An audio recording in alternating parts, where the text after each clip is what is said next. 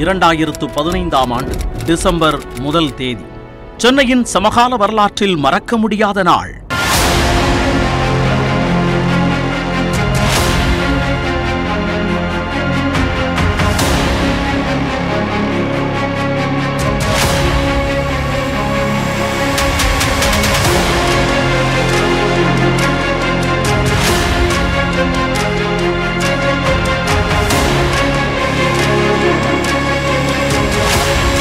அன்றைய தினம்தான் பெருமழைக்கும் திடீர் வெள்ளத்திற்கும் இலக்காகி சென்னை மாநகரம் உருக்குறைந்தது. குறிப்பாக செம்பரம்பாக்கம் ஏரியில் இருந்து திறந்து விடப்பட்ட உபரி நீர் செயற்கை வெள்ளமாக மாறி சென்னை மாநகரையே மூழ்கடித்து பெரும் பொருட்சேதத்தையும் கணிசமான உயிரிழப்பையும் ஏற்படுத்தியது. பெருக்கெடுத்த வெள்ளம் சாலைகளை நிறைத்து வீடுகளுக்குள் புகுந்து உடைமைகளை அழைத்து சென்னை மக்களை வதைத்தெடுத்து உயிரை காப்பாற்றிக் கொள்ள ஒரு தரப்பு மக்கள் ஓடிக்கொண்டிருந்தனர். உணவை தேடி மறுபக்கம் மக்கள் அலைபாய்ந்து கொண்டிருந்தனர். வாகனங்கள் ஓடிய சாலைகளில் திடீர் படகுகள் முளைத்து மக்களை காப்பாற்றும் முயற்சியில் ஈடுபட்டன. சென்னை மக்கள் படும் துயரை துடைக்கும் பணியில் மனிதாபிமானம் கொண்ட தமிழ்நாட்டு மக்கள் பலரும் தன்னார்வலர்களாக களமிறங்கினர். அந்த பெருவெள்ளத்தின் காரணமாக மீள்வதற்கு சென்னை கடுமையான விலையை கொடுத்தது.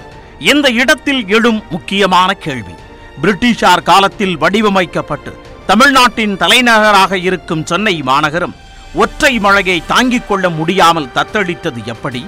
அந்த அளவுக்கு மழையின் தாக்கம் கணிக்க முடியாத அளவுக்கு தீவிரமாக இருந்ததா? அல்லது அந்த பெருமழையை தாங்க முடியாத அளவுக்கு சென்னையின் உட்கட்டமைப்பு பலவீனமாக இருந்ததா? அல்லது அதையும் தாண்டிய வேறு காரணங்கள் இருந்தனவா?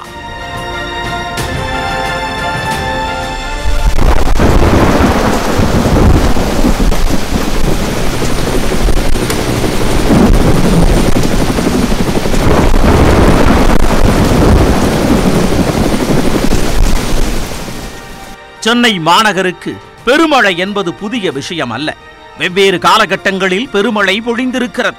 அதன் காரணமாக சேதத்தை சந்தித்து நெருக்கடிகளை எதிர்கொண்டு அதிலிருந்து மீளவும் செய்திருக்கிறார். குறிப்பாக சுதந்திரத்திற்கு முன்பு ஆயிரத்து தொள்ளாயிரத்து நாற்பத்து மூன்றாம் ஆண்டில் பெய்த பெருமழையும் இந்தியாவில் நெருக்கடி நிலை அமலில் இருந்தபோது ஆயிரத்து தொள்ளாயிரத்து எழுபத்து ஆறாம் ஆண்டில் பெய்த பெருமழையும் முக்கியமானவை. அந்த மழையில்தான் கொசஸ்தலை என்கின்ற கொற்றலை மற்றும் கூவம் நதிக்கரைகள் உடைந்து கரையோரத்தில் இருந்த வீட்டு வசதி வாரிய குடியிருப்புகள் சேதமாகின. அதேபோல எம்ஜிஆர் அமெரிக்காவில் இருந்து திரும்பி வந்த சமயத்தில் ஆயிரத்து தொள்ளாயிரத்து எண்பத்தி ஐந்தாம் ஆண்டு சென்னையை தாக்கிய மழையும் இரண்டாயிரத்து ஐந்தாம் ஆண்டில் ஜெயலலிதா ஆட்சி காலத்தில் பெய்த மழையும் கணிசமான அளவுக்கான சேதத்தை சென்னைக்கு ஏற்படுத்திச் சென்றன. இரண்டாயிரத்து பதினைந்தாம் ஆண்டு பெருமழைக்கு பத்தாண்டுகளுக்கு முன்பு ஒரு பெருமழை சென்னையை தாக்கியது. இடைப்பட்ட காலத்தில் சுனாமியையும் எதிர்கொண்டது சென்னை. அந்த அனுபவம் காரணமாகவோ என்னவோ இரண்டாயிரத்து பதினைந்தாம் ஆண்டு நவம்பர் இறுதி வாரத்தில் சென்னையில் பெய்த மழை சென்னை மக்களை பெரிதாக பயமுறுத்தி இருக்கவில்லை. ஆண்டுதோறும் நவம்பர் டிசம்பரில் பெய்யும் பருவமழை என்றுதான் சென்னை மக்கள் நினைத்தனர். ஆனால் இரண்டாயிரத்து பதினைந்தாம் ஆண்டு நவம்பர் இருபத்து நான்காம் தேதி அன்று காலை பெய்யத் தொடங்கிய மழை மெல்ல மெல்ல தீவிரமடைந்தது. அதன் விளைவாக ஆங்காங்கே வாகன நெரிசல் ஏற்பட்டது. காலையில் வேலைக்கு வந்தவர்கள் மாலை வீடு திரும்புவது சிரமமாக இருந்தது. முதலில் சென்னை புறநகர் பகுதிகள்தான் மழைக்கு இலக்காகின. அடையாற்றில் நீர் பெருக்கெடுத்து ஓட ஆரம்பித்தது. அதன் விளைவாக அடையாறு கரையோர மக்கள் பாதிப்புக்கு உள்ளாக்கினர் வீட்டிற்குள் நீர் புகுந்ததால் அந்த பகுதியில் இருந்து வெளியேற வேண்டிய சூழல் மக்களுக்கு உருவானது. பிறகு மழை நின்றதால் வெள்ளம் வடிந்தது. சென்னைக்கு ஏற்படவிருந்த ஆபத்து கொஞ்சம் போல விலகியது. மக்கள் சற்றே நிம்மதியடைந்து இயல்பு நிலைக்கு திரும்பினர். ஆனால் அது தற்காலிக நிம்மதி என்பதை டிசம்பர் முதல் தேதியன்றே சென்னை மக்கள் உணர்ந்தனர். ஆம் அன்றைய தினம் அதிகாலை நான்கு மணிக்கு பெய்ய தொடங்கிய மழை பேயாட்டம் ஆடத் தொடங்கி சென்னையை உலுக்கியது. ஆரம்பித்தபோது வழக்கமான பருவமழையாக தோன்றிய டிசம்பர் மழை. நேரம் செல்ல செல்ல தீவிரம் அடைந்தது. அதிவேகத்துடனும் தொடர்ச்சியாகவும் மழை பெய்ததால் சென்னை மாநகரை நீர் சூழத் தொடங்கியது. சென்னையின் பெரும்பாலான சாலைகள் நீரால் ஆக்கிரமிக்கப்பட்டன. சாலைகளில் பெருக்கெடுத்து ஓடிய நீரின் அளவு நேரம் செல்ல செல்ல கூடிக்கொண்டே போனது. அதன் விளைவாக சென்னை சாலைகள் வாகன நெரிசலால் மூச்சு திணற ஆரம்பித்தன. போக்குவரத்தை சரி செய்து வாகனங்களை நகர்த்த பெரும் போராட்டத்தை நடத்தி கொண்டிருந்தனர் போக்குவரத்து காவலர்கள். ஆற்றங்கரையோரத்தில் இருந்த குடியிருப்புகளுக்குள் புகுந்த நீர் தெருக்களுக்குள்ளும் ஊடுருவத் தொடங்கியது. தாழ்வான பகுதிகளில் தங்கியிருந்த மக்கள் பாதுகாப்பான இடத்திற்கு நகரும் முயற்சியில் ஈடுபட ஆரம்பித்தனர். அந்த சூழலில்தான் சென்னையில் இருந்து நாற்பது கிலோமீட்டர் தொலைவில் இருக்கும் செம்பரம்பாக்கம் ஏரி அதன் முழு கொள்ளளவை நோக்கி நகர்ந்து கொண்டிருக்கிறது என்ற செய்தி மக்கள் மத்தியில் பரவத் தொடங்கியது. சம்பரம்பாக்கம் ஏரியை பொறுத்தவரை நீர்பரப்பு பகுதி திருவள்ளூர் மாவட்டத்திலும் நீர்ப்பாசன பகுதி காஞ்சிபுரம் மாவட்டத்திலும் உபரி நீர் வடிகால் பகுதி சென்னை மாவட்டத்திலும் வருகின்றன. அதனால் செம்பரம்பாக்கம் ஏரியில் இருந்து உபரி நீர் திறக்கும் முடிவை காஞ்சிபுரம் சென்னை மாவட்ட ஆட்சியர்கள் இணைந்து திட்டமிட்டே எடுக்க வேண்டும். ஆட்சியர்கள் எடுக்கும் முடிவுதான் என்றாலும் அதை ஆட்சியாளர்களிடம் கலந்தாலோசித்து எடுப்பதுதான் நடைமுறை. இங்கே ஆட்சியாளர்கள் என்பது முதலமைச்சர் பொதுப்பணித்துறை அமைச்சர் தொடங்கி பலரையும் குறிக்கும். அதிகாலையில் தொடங்கிய அடைமழை அன்று முழுக்க பெய்ததால் செம்பரம்பாக்கம் ஏரி நிரம்பத் தொடங்கியது. அப்பொழுது யாரும் எதிர்பார்க்காத வகையில் செம்பரம்பாக்கம் ஏரியில் இருந்து நீர் திறக்கப்பட்டது. எந்தவித முன்னெச்சரிக்கையோ பாதுகாப்பு நடவடிக்கையோ இல்லாமல் நீர் திறக்கப்பட்டது. சென்னைக்கு பெரும் சேதத்தை உருவாக்கியது. ஆம் அடையாறு பக்கிங்ஹாம் கால்வாய் கூவம் ஆகியவற்றின் வழியாக மாநகருக்குள் புகுந்த ஏரிநீர் ஒட்டுமொத்த சென்னை நகரத்தையும் சூழ்ந்தது. செம்பரமாக்கம் ஏரியை திறந்துவிடும் பொழுது அதிலிருந்து வெளியேற்றப்படும் நீரின் அளவு அதிகபட்சம் வினாடிக்கு பனிரெண்டாயிரம் கன அடியாக இருக்க வேண்டும். ஆனால் சென்னையை வெள்ளம் சூழ்ந்த அன்று வழக்கத்தை மீறி வினாடிக்கு இருபத்தி ஆறாயிரம் கன அடி வேகத்தில் நீர் வெளியேற்றப்பட்டது.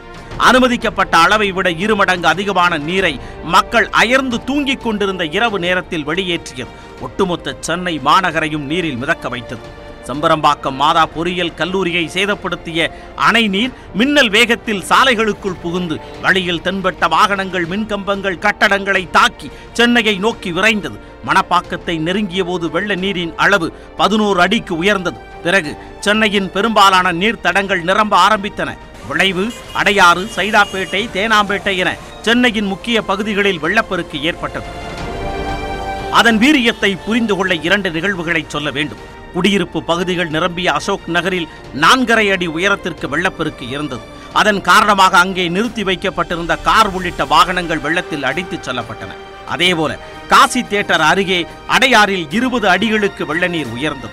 அதன் காரணமாக வீடுகளுக்குள் அசந்து உறங்கிக் கொண்டிருந்த பலரும் வெள்ளத்தில் அடித்துச் செல்லப்பட்டனர். செம்பரம்பாக்கம் ஏரியில் இருந்து வெளியான நீர் சைதாப்பேட்டையை சீர்குலைத்தது. சைதை பாலத்திற்கு அருகிலிருந்த குடியிருப்புகள் வெள்ளப்பெருக்கில் மூழ்கின. அடுக்குமாடி குடியிருப்புகளில் இருந்தோர் அபயம் தேடி அடுத்தடுத்த தளங்களுக்கு நகர வேண்டிய நெருக்கடி உருவானது. தாழ்வான பகுதிகளில் இருந்தோர் தத்தமது வீடுகளையும் உடைமைகளையும் அப்படியே போட்டுவிட்டு உயிரை காப்பாற்ற சமுதாய கூடங்களுக்கும் திருமண மண்டபங்களுக்கும் ஓடத் தொடங்கினர். சென்னை தியாகராய நகர் பகுதியில் இருந்த பல புத்தக பதிப்பகங்களுக்குள் வெள்ள நீர் புகுந்ததால் அங்கு அடுக்கி வைக்கப்பட்டிருந்த புத்தம் புதிய புத்தகம் நாசமாகின. அவை அனைத்தும் அடுத்த ஒரு மாதத்தில் நடக்கவிருந்த சென்னை புத்தக காட்சிக்காக தயாரிக்கப்பட்டவை. பல மாத உழைப்பின் காரணமாக தயாரிக்கப்பட்ட புத்தகங்கள் ஒரே இரவில் அழிந்து போனதால் கோடிக்கணக்கான பணம் வீணானது. மழை வெள்ளத்தில் சிக்கியோரை மீட்பதில் காவலர்கள் தீயணைப்பு வீரர்கள் இறங்கினர். பாதிக்கப்பட்ட இடங்களுக்கு படகுகளை கொண்டு வந்து மக்களை மீட்கும் பணிகள் வேகம் எடுத்தன. தண்ணீர் தேங்கிய சப்வேக்கள் மூடப்பட்டன. சக்கர வாகனங்களால் நிரம்பும் மாநகர் சாலைகளில் படகுகள் ஓடின. சில தனியார் கால் டாக்ஸி நிறுவனங்கள் படகுகளை வாங்கித் தரவே அதன் மூலம் பாதிக்கப்பட்ட மக்களை மீட்டெடுக்கும் பணிகள் வேகமெடுத்தன நூற்றாண்டுகளில் இல்லாத மழை தலைமுறை காணாத மழை என்று சென்னை பெருமழைக்கு ஒரு பக்கம் பெயர் சூட்டும் காரியங்கள் நடந்து கொண்டிருக்க மறுபக்கம் இது இயற்கை பேரிடரே அல்ல செயற்கை பேரிடர். மனிதனின் தவறால் நிகழ்ந்த பேரழிவு. சரியான தருணத்தில் சரியான முடிவை எடுக்க தவறிய ஆட்சியாளர்கள் செய்த ஆகப்பெரிய பிழை என்று விமர்சனங்கள் வந்து கொண்டிருந்தன. இந்த இரண்டையும் தாண்டி பெருமழையால் பேரிடரில் சிக்கியிருக்கும் சென்னை மக்களை மீட்டெடுக்கும் காரியத்தில் தன்னார்வலர்கள் இறங்கினர். ஆம் ஆட்சி நிர்வாகம் எல்லாம் இருந்தபோது அவர்களது பணிகள் மட்டுமே மீட்பு பணிகளுக்கு போதுமானவை அல்ல என்பதால் சென்னையில் இருக்கும் இளைஞர்கள் பலரும் தன்னார்வலர்களாக மாறி மீட்பு பணியில் குதித்தனர். சென்னையின் ஒட்டுமொத்த இயக்கத்தையும் பெருவெள்ளம் முடக்கி போட்டதால் உணவு உள்ளிட்ட அடிப்படை தேவைகளுக்கே பெரும் போராட்டத்தை சந்திக்க வேண்டியிருந்தது. இளம் தலைமுறையின் பலமே தகவல் தொழில்நுட்பம்தான் ஆனால் பெருமழையால் செல்போன் டவர்கள் பாதிப்புக்குள்ளாகி சென்னையை தாண்டி மற்ற மாவட்ட மக்களை தொடர்பு கொள்வது சவாலாகி போனது. சாலைகளில் வெள்ளப்பெருக்கு ஏற்பட்டிருந்ததால் பேருந்து போக்குவரத்து முழுமையாக தடை செய்யப்பட்டிருந்தது. ரயில் சேவைகளும் முடக்கப்பட்டிருந்தன. போதாக்குறைக்கு சென்னையில் இருந்த தனியார் மருத்துவமனை ஜெனரேட்டர் அறை வெள்ளத்தில் மூழ்கியதால் பதினெட்டு நோயாளிகள் உயிரிழந்து விட்டதாக பரவிய செய்தி பலரையும் பதறச் செய்தது. சென்னையின் பெரும்பாலான இடங்களில் மின்சாரம் துண்டிக்கப்பட்டிருந்தது. அடுத்தடுத்த மீட்பு பணிகளுக்கு பெரும் தடைக்கல்லாக மாறியது. என்றாலும் அவற்றையெல்லாம் தாண்டி மீட்பு பணிகளில் கவனம் செலுத்த ஆரம்பித்தனர் தன்னார்வம் கொண்ட இளைஞர்கள். உணவு உடை அடுப்பு தீப்பெட்டி பாய் தலையணை போர்வை பிரெட் பாக்கெட் பால் என்று அடிப்படை பொருட்கள் அனைத்தையும் சேகரித்து பாதிக்கப்பட்ட மக்களுக்கு கொடுக்கும் பணிகள் வேகம் எடுத்தன. அந்த செய்திகள் ஊடகங்கள் வெளியாகவே சென்னையை நோக்கி அதிக அளவில் நிவாரணப் பொருட்கள் வரத் தொடங்கின.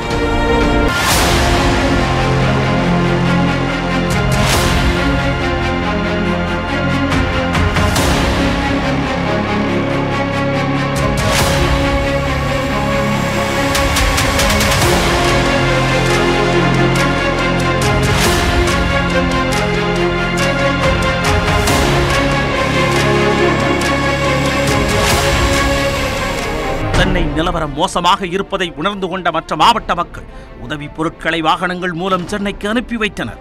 பிரபலங்களும் தொழிலதிபர்களும் நிறுவனங்களும் ஏராளமான உதவி பொருட்களை சென்னைக்கு அனுப்பி வைத்தனர். அவற்றை பாதிக்கப்பட்ட மக்களிடம் கொண்டு சேர்க்கும் பணியை ஏற்றுக்கொண்ட தன்னார்வலர்கள் பலரும் தங்களுக்குள் வாட்ஸ்அப் குழுக்களை உருவாக்கி அதன் மூலம் செய்த பகுதிகளையும் பாதிக்கப்பட்ட மக்களையும் கண்டறிந்து அவர்களுக்கு நிவாரணப் பொருட்களை கொண்டு சேர்த்தனர். சென்னை பெருவெள்ளத்தின் வழியாக தமிழ்நாட்டு மக்களின் மனித நேயம் வெளிப்பட்ட மகத்தான தருணங்கள் அவை. திருச்சி மதுரை நெல்லை கோவை உள்ளிட்ட மாவட்டங்களில் இருக்கும் வெளி மாநிலங்களில் இருந்தும் நிவாரணப் பொருட்களை சுமந்து வந்த வாகனங்களில் சில இடங்களில் தடுத்து நிறுத்தப்பட்டு அவற்றில் இருந்த பொருட்களை மக்கள் எடுத்துக்கொண்ட காட்சிகள் வெள்ள சேதத்தின் கொடூரத்தையும் பசியின் கொடுமையையும் ஒருங்கே வெளிப்படுத்தின. அரசியல் கட்சிகளின் பிரதிநிதிகள் மாநகராட்சி காவல்துறை ராணுவம் என பல தரப்பினரும் நிவாரணப் பணிகளில் இறங்கியாக வேண்டிய மறைமுக நெருக்கடியை தன்னார்வலர்கள் உருவாக்கினர். அதன் காரணமாக பாதிக்கப்பட்ட பகுதிகளில் ராணுவ ஹெலிகாப்டர்கள் மூலம் உணவுப் பொருட்கள் வழங்கப்பட்டன. உணவுக்காக ஏங்கிய மக்கள் அவற்றை மொட்டை மாடியில் நின்றபடி வாங்கி பயன்படுத்தினர். குழந்தைகளுக்கான அத்தியாவசிய உணவான பால் ஹெலிகாப்டர் மூலம் கொடுக்கப்பட்டது.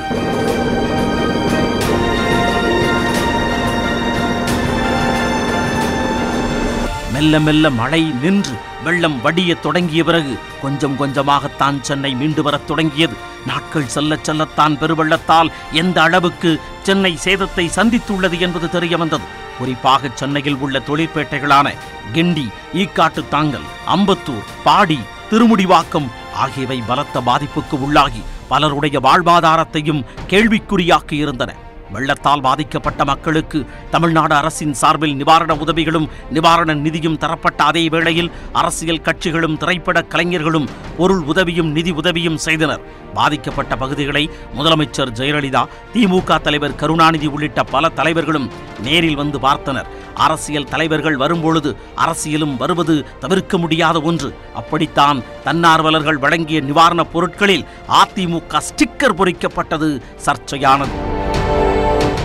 முக்கியமாக தமிழ்நாட்டில் பெருமழை ஒழியக்கூடும் என்பதால் செம்பரம்பாக்கம் ஏரியின் நீர்மட்டத்தை இருபத்தி இரண்டு அடியில் இருந்து பதினெட்டு அடியாக குறைக்குமாறு அரசு பொறியாளர்கள் அறிக்கை அனுப்பியதாகவும் அந்த அறிக்கையை பொதுப்பணித்துறை செயலாளர் தலைமை செயலாளரின் ஒப்புதலுக்காக அனுப்பியதாகவும் அவர் முதல்வர் ஜெயலலிதாவின் அனுமதிக்காக காத்திருந்ததால் இறுதி வரை ஏரியை திறக்க அனுமதி தரப்படவில்லை என்றும் செய்தி வந்திருப்பதாகவும் அந்த செய்தி உண்மையாக இருந்தால் செம்பரம்பாக்கம் ஏரியால் சென்னைக்கு ஏற்பட்ட பேரழிவுக்கு முதலமைச்சர் ஜெயலலிதாவும் தலைமைச் செயலாளர் ஞான தேசியனும் பொறுப்பேற்க வேண்டுமென பாமக இளைஞரணி தலைவர் அன்புமணி அறிக்கை வெளியிட்டார். சென்னை பெருவெள்ளம் அன்றைய அதிமுக அரசுக்கு பெரும் நெருக்கடியை கொடுத்தது. எதிர்க்கட்சிகள் அரசின் மீது கடுமையான விமர்சனத்தை முன்வைத்தன. ஆனால் முதலமைச்சர் ஜெயலலிதா அவற்றையெல்லாம் முற்றாக நிராகரித்தார். காஞ்சிபுரத்தில் நடந்த பிரச்சார கூட்டம் ஒன்றில் பேசிய அவர் தனது தலைமையிலான அரசு எடுத்த முன்னெச்சரிக்கை நடவடிக்கைகள் காரணமாகவே உயிரிழப்புகள் தவிர்க்கப்பட்டதாக பேசினார். குறிப்பாக தனது அரசு எடுத்த நடவடிக்கைகளை மத்திய அரசின் குழுவே பாராட்டியதாகவும் மாநில அரசு சென்னை பெருவெள்ளத்தை மிகச்சிறப்பாக கையாண்டதாக வெள்ள சேதத்தை நேரில் பார்வையிட்ட மத்திய அரசின் குழு அறிக்கை தந்திருப்பதாகவும் தமிழக அரசின் மக்கள் நல்வாழ்வுத்துறையின் செயல்பாடுகளால் மக்களுக்கு தொற்று நோய் ஏற்படவில்லை என்று நற்சான்றிதழ் வழங்கப்பட்டதாகவும் அந்த கூட்டத்தில் பேசினார் முதலமைச்சர் ஜெயலலிதா. அரசியல் விவகாரங்களை எல்லாம் கடந்து சென்னை மாநகரம் மெல்ல மெல்ல மீளத் தொடங்கிய பிறகு சென்னை பெருவெள்ளத்திற்கான காரணங்கள் குறித்த ஆய்வுகளும் விவாதங்களும் தீவிரமடைந்தன. குறிப்பாக சென்னை பெருவெள்ளம் மனிதர்களால் ஏற்பட்ட பேரழிவு என்று சொன்ன தணிக்கைத்துறை தலைவரின் ஆய்வறிக்கை அரசின் அனுமதியற்ற கட்டுமானங்களும் சட்டவிரோத ஆக்கிரமிப்புகளும் தான் சென்னை பேரழிவுக்கு காரணம் என்றது அந்த ஆய்வறிக்கை. குளங்கள் ஏரிகள் ஆற்று படுகைகள் ஆகியவற்றில் இருந்த தனியார் ஆக்கிரமிப்புகளுக்கும் சென்னை பேரழிவுக்கும் நெருக்கமான தொடர்பு இருப்பதாக சொன்ன தணிக்கைத்துறை தலைவரின் ஆய்வறிக்கை இரண்டாயிரத்து ஏழாம் ஆண்டில் அமல்படுத்தப்பட்ட நீராதார ஆக்கிரமிப்புக்கு எதிரான சட்டத்தை தாண்டியும் ஆக்கிரமிப்புகள் தொடர்ந்தது புதிய வாய்க்கால்களை உருவாக்காதது ஏற்கனவே புழக்கத்தில் இருக்கும் வாய்க்கால்களை புதுப்பிக்காமல் கைவிட்டது அரசு துறைகளுக்கு இடையிலான ஒருங்கிணைப்பின்மை என்று சென்னை பெருவெள்ளத்திற்கு பல காரணங்களை பட்டியலிட்டது.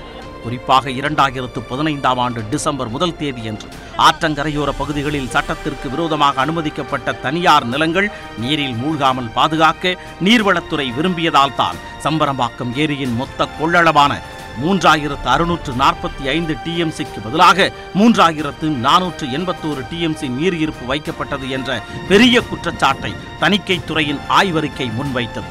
முக்கியமாக சம்பரம்பாக்கம் ஏரிக்கு நீர்வரத்து பற்றிய எந்த ஒரு அறிவியல் பூர்வமான முன்னறிவிப்பும் தரப்படவில்லை என்றும். ஏரியில் இருந்து வெளியேற்றப்பட்ட நீரின் அளவு ஏரிக்கான நீர்வரத்தின் அளவை விட அதிகமாக இருந்ததால் தான் அடையாற்றுக்குள் புகுந்த கட்டுக்கடங்காத நீர் மாநகருக்குள் புகுந்து சென்னையை வெள்ளக்காடாக மாற்றி பெரும் சேதத்தை விளைவித்தது என்றது ஆய்வறிக்கை.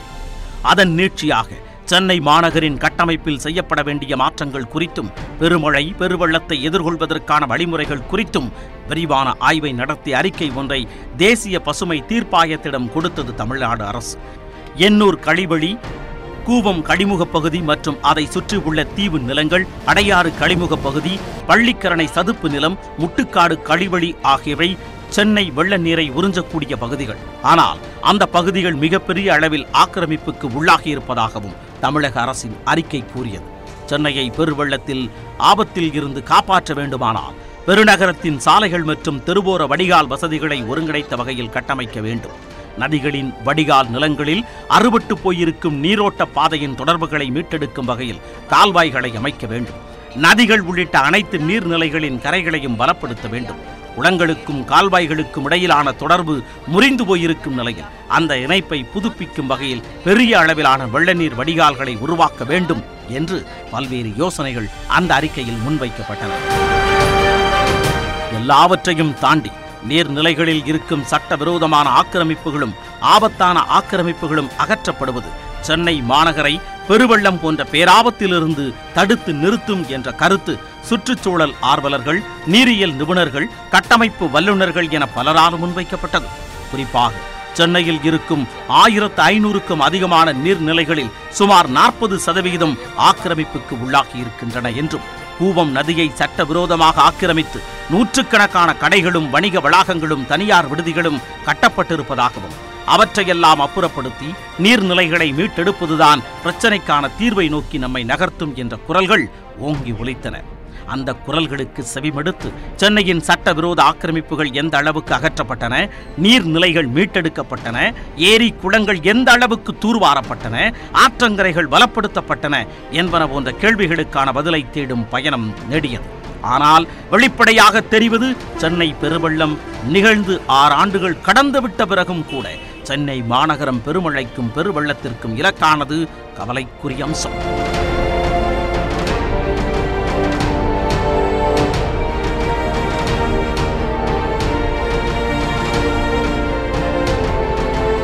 இரண்டாயிரத்து இருபத்தி ஒன்றாம் ஆண்டு நவம்பர் முதல் வாரத்தில் சென்னையில் பெய்த மழை சென்னை புறநகர் தொடங்கி மாநகர பகுதிகள் வரை அனைத்தையும் வெள்ளக்காடாக மாற்றியது சாலைகள் முடங்கின. போக்குவரத்து நிறுத்தப்பட்டது. முதலமைச்சர் மு க ஸ்டாலின் நேரில் வந்து வெள்ள சேதத்தை பார்வையிட்டு நிவாரண உதவிகளை வழங்கினார். அமைச்சர்கள் மா சுப்பிரமணியம் கே என் நேரு சேகர்பாபு உள்ளிட்டோர் மீட்பு நடவடிக்கைகளில் தீவிரம் காட்டினர். ஆனால் அந்த நடவடிக்கைகள் போதுமானவை அல்ல என்ற விமர்சன குரல் அதிமுக இணை ஒருங்கிணைப்பாளர் எடப்பாடி பழனிசாமியிடமிருந்து வந்தது. சென்னை மாநகரை சூழ்ந்திருக்கும் வெள்ளத்தை வெடியச் செய்யும் காரியங்கள் வேகமெடுத்த அதே வேளையில் ஆக்கிரமிப்புக்கு எதிரான குரல்களும் கட்டமைப்பு குறைபாடுகள் மீதான விமர்சன குரல்களும் எழுந்தன.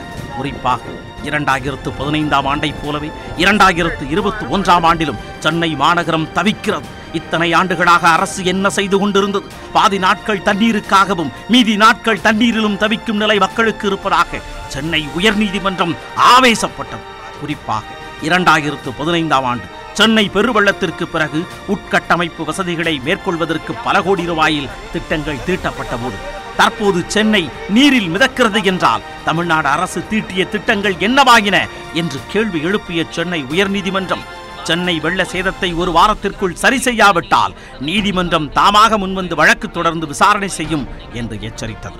இரண்டாயிரத்து பதினைந்தாம் ஆண்டு டிசம்பர் முதல் வாரத்தில் சென்னை வாழ் மக்களுக்கு ஏற்பட்ட பதற்றமும் பீதியும் நடுக்கமும் அச்சமும் ஆறாண்டுகளுக்கு பிறகும் தொடர்வது ஆரோக்கியமானதல்ல. காலம் என்பது அற்புதமான ஆசான். பரீட்சையை முதலில் வைத்துவிட்டு பிறகு பாடம் எடுப்பது காலத்தின் வழக்கம். இரண்டாயிரத்து பதினைந்தாம் ஆண்டு டிசம்பர் பெருவெள்ளம் என்கின்ற பரீட்சையை காலம் நடத்தி ஆறாண்டுகள் ஆகின்றன. நாம் தான் இன்னமும் பாடம் கற்கவில்லையோ என்ற கவலை மேலோங்குகிறது.